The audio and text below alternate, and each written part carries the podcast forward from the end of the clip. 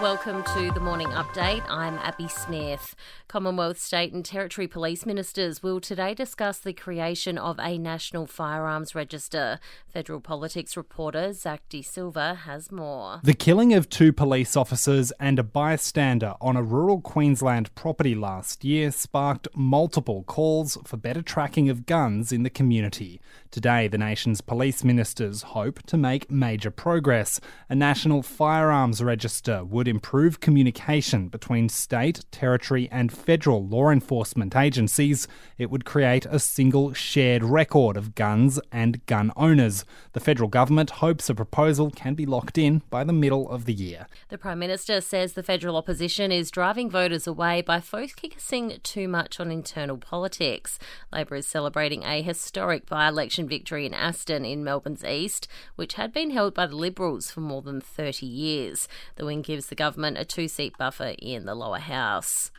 Rising cost of living, including housing and rental affordability, is the top concern for young Aussies. Around 7 in 10 are concerned about their ability to be able to afford their own home one day.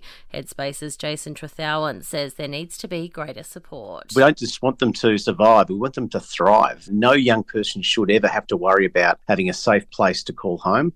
And that's why we're asking government to consider strengthening financial supports for low income earners. To overseas, Donald Trump has released a new video calling for donations as he prepares for his New York court appearance. The former US president has labelled his indictment as just a disgusting attack as he'll face charges for allegedly paying hush money payments to adult actress Stormy Daniels in 2016. And the hunt is on to find Australia's best public toilets. We're being asked to help update the National Public Toilet Map with photos and information of the 21,000 currently across the country. In entertainment news, King Charles is dealing with another no show for his coronation next month. US President Joe Biden will not be among the 2,000 guests for the ceremony due to prior commitments. There could be trouble in paradise for Britney Spears and hubby Sam Asghari after the singer was seen without her wedding ring. It comes just days after Sam posted fun at reports he wasn't wearing his and posted a slew of wedding band selfies. And Elon Musk has stripped the New York Times of their verification tick out of spite. The Twitter boss ordered his company to remove the tick, the first news company to lose it so far. To sport, Fremantle has beaten an injury ravaged West Coast 16 12 108 to 9 13 67 to wrap up round three of the AFL.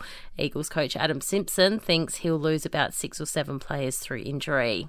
And Max Verstappen has described yesterday's Australian Formula One Grand Prix as a mess. The Red Bull driver took the checkered flag after the race was suspended three times. He says it wasn't necessary with only a few laps remaining at Albert Park. Yeah, I don't think uh, we needed that second red flag. I think that could have been done with a virtual safety car or a safety car at worst. I think it left a lot of drivers confused why we needed it. Needed a red flag. I don't know. It was quite messy. Yeah. Mercedes Lewis Hamilton finished second, while Aston Martin's Fernando Alonso was third.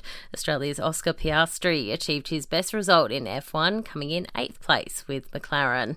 And that's the latest from the Nova podcast team. We'll see you this afternoon for another episode of The Update.